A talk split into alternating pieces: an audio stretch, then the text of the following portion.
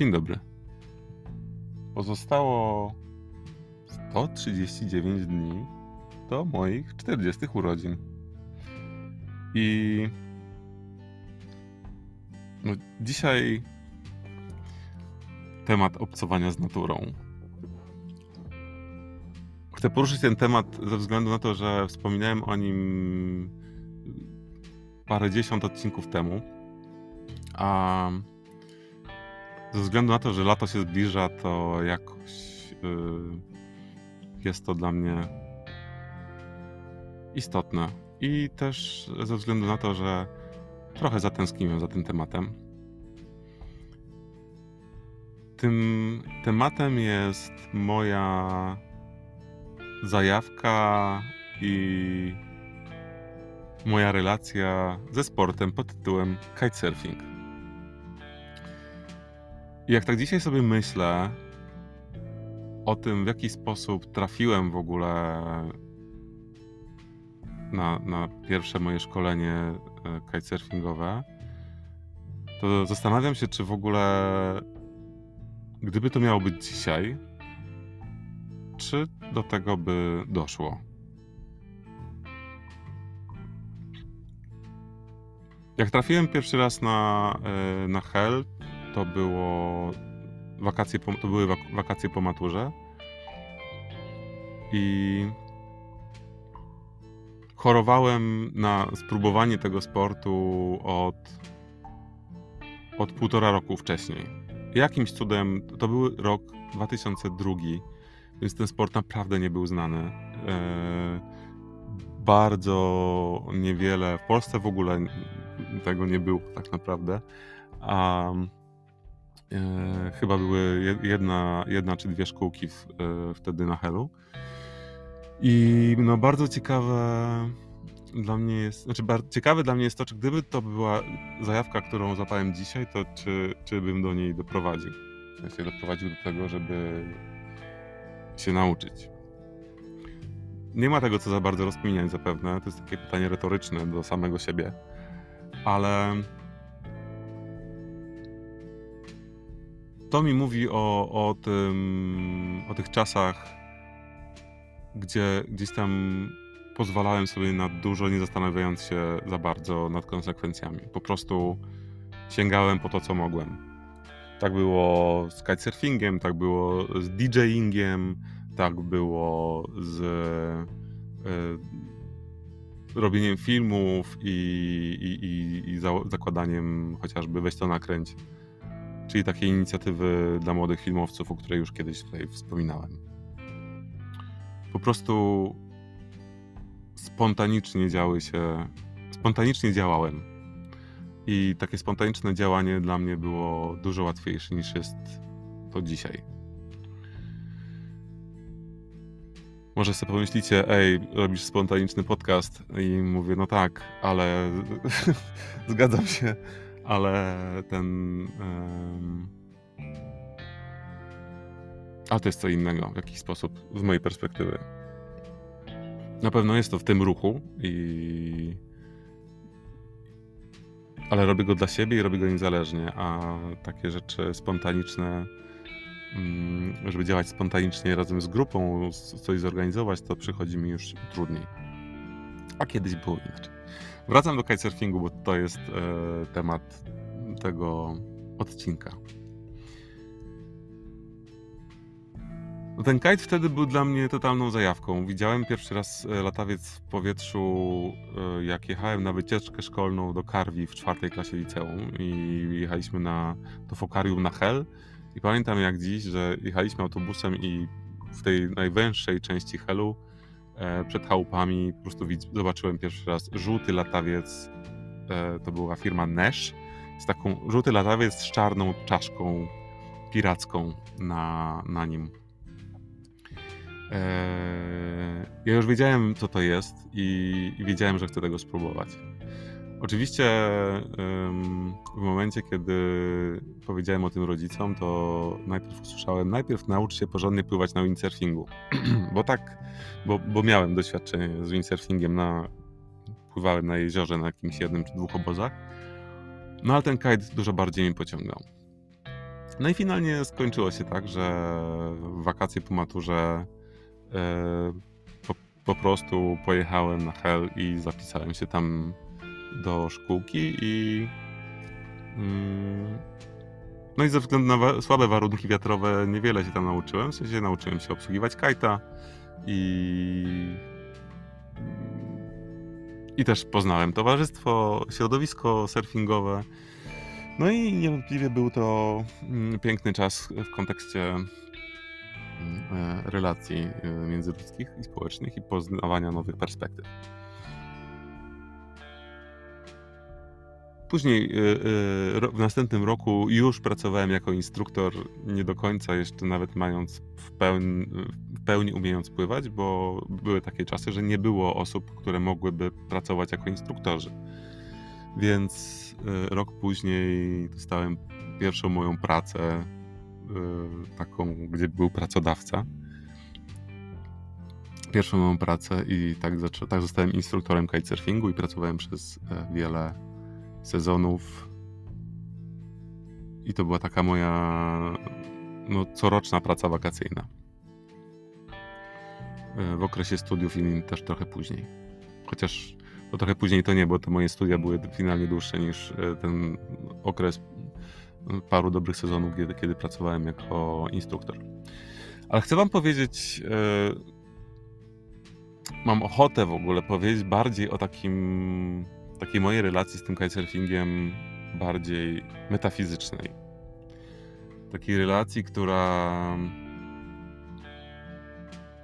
no, stawia mnie w warunkach bycia no, tak w totalnym zderzeniu z naturą. I bo kite jest takim, dla tych, którzy nie wiedzą, to kitesurfing jest to sport, który, gdzie pływa się po wodzie na desce i na krótkiej desce, która nie ma wyporności, na której nie można stanąć bez, e, bez dyna, dy, dynamiki nadanej naszemu ciału, a tej dynamiki nadaje latawiec, który jest na wysokości około 25 metrów e, od nas. 20-25.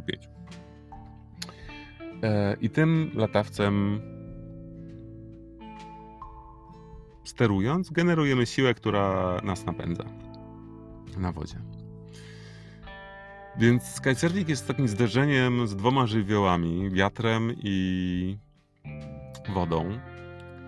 I jest to też sport jednoosobowy, czyli jesteśmy, zdajemy się sami na siebie.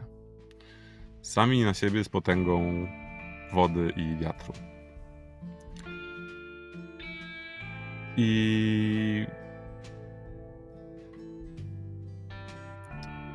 w jakiś sposób bycie na wodzie z latawcem, czucie chłodu wody, czucie powiewu wiatru i, mm, i bycie samemu w takiej w takim hałasie wody, bo ta, jak, się płynie po wodzie, to ona po prostu mocno szumi.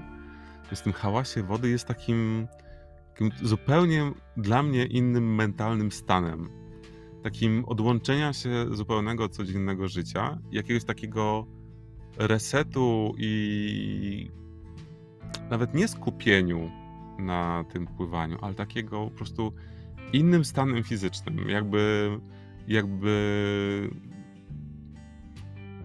po prostu przelecieć trochę w inną rzeczywistość, równoległą rzeczywistość. I ten stan nieraz dawał mi takie, taką opcję oczyszczenia. Pamiętam kiedyś, dobre parę lat temu, kiedy przeżyłem no, jakiś taki duży.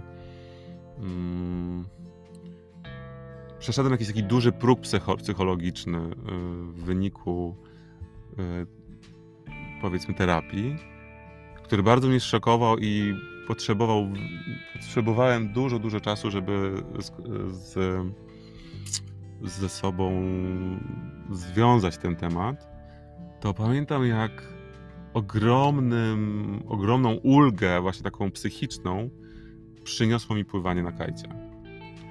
Zderzenie się, takie oczyszczające zderzenie się z tym wiatrem i wodą i tą siłą natury. I to było takie naprawdę bardzo mocno dające mi taką integrację. Możliwe, że też chodziło o integrację tej, tych elementów emocjonalnych z ciałem, albo o uwolnieniu tych e, poprzez kitesurfing może. Uwolniłem e, te emocje przez, e, przez to ciało. Myślę, że to tak trochę też mogło zadziałać. Ale to, co mam na myśli, to to, że po prostu byciu w tym takim skupieniu sportowym, takim fizycznym, materialnym zderzeniu z siłą natury jest coś metafizycznego. I jest jakieś takie połączenie z. Nie wiem, z naturą? Chyba z naturą po prostu. I ono jest bardzo głębokie i jakoś tak oczyszczające. Takim magicznym też momentem um, dla mnie w, na kajcie jest skakanie, bo dla tych, którzy nie wiedzą, e, no to, że mamy latawiec, generujemy si siłę za pomocą latawca, to można też doprowadzić dzięki niemu do bardzo wysokich lotów. I, i po prostu wysoko skakać z możliwością robienia różnych akrobacji podczas tego lotu. Ja nie jestem jakimś wielkim akrobatą, umiem się obrócić do przodu i do tyłu w locie, zrobić jakieś tam obroty. Eee, ale to nie o tym. Co, co jest super ciekawe, to to, że skok, wyskoczenie do góry odłącza cały hałas związany, hałas, albo ten głośny dźwięk, który wydaje woda, kiedy po niej płyniemy. I taki skok trwa generalnie parę sekund.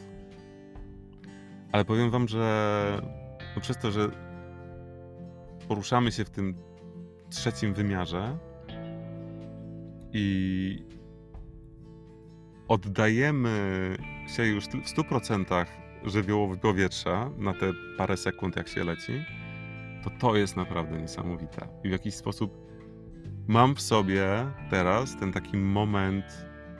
Ja jestem w stanie sobie wyobrazić to, to wrażenie słuchowe tej, tej ciszy, która nie jest ciszą, ale tej ciszy odłączenia od wody i bycia po prostu w powietrzu na te parę sekund. I potem lądowanie na wodzie i ten taki tępy dźwięk lądującej na wodzie deski razem pomieszany z szumem wody.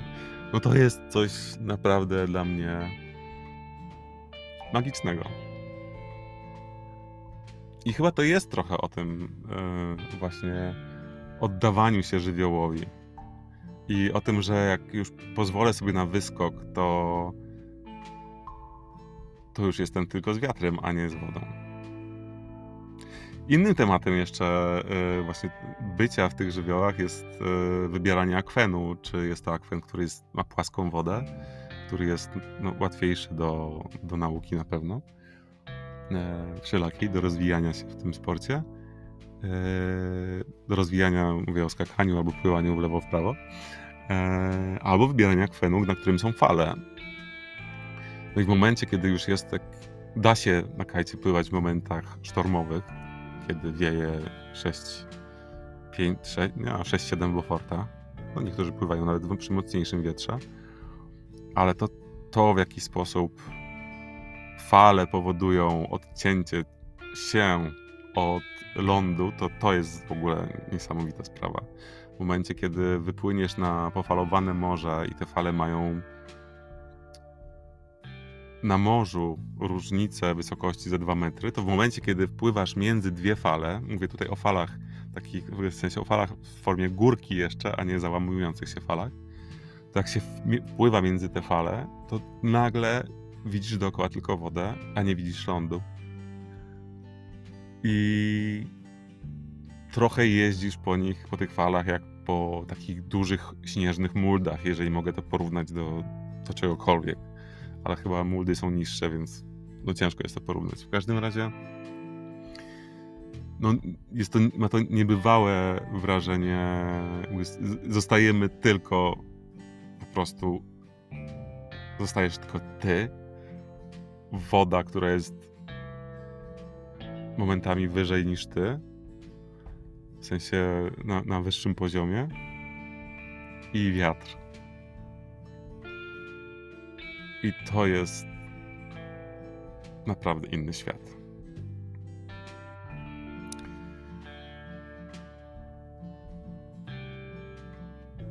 Nie wiem, czy zachęciłem Was do kitesurfingu poprzez ten, tą krótką historię. Ale jeśli chodzi o mnie to i, i kajta, to właśnie to są te elementy, które Wam opowiedziałem. To za tymi elementami tęsknię. Za byciem w tej przestrzeni, w równoległej rzeczywistości, która niewiele ma tak naprawdę z tym, co na, na co dzień w domu się ma.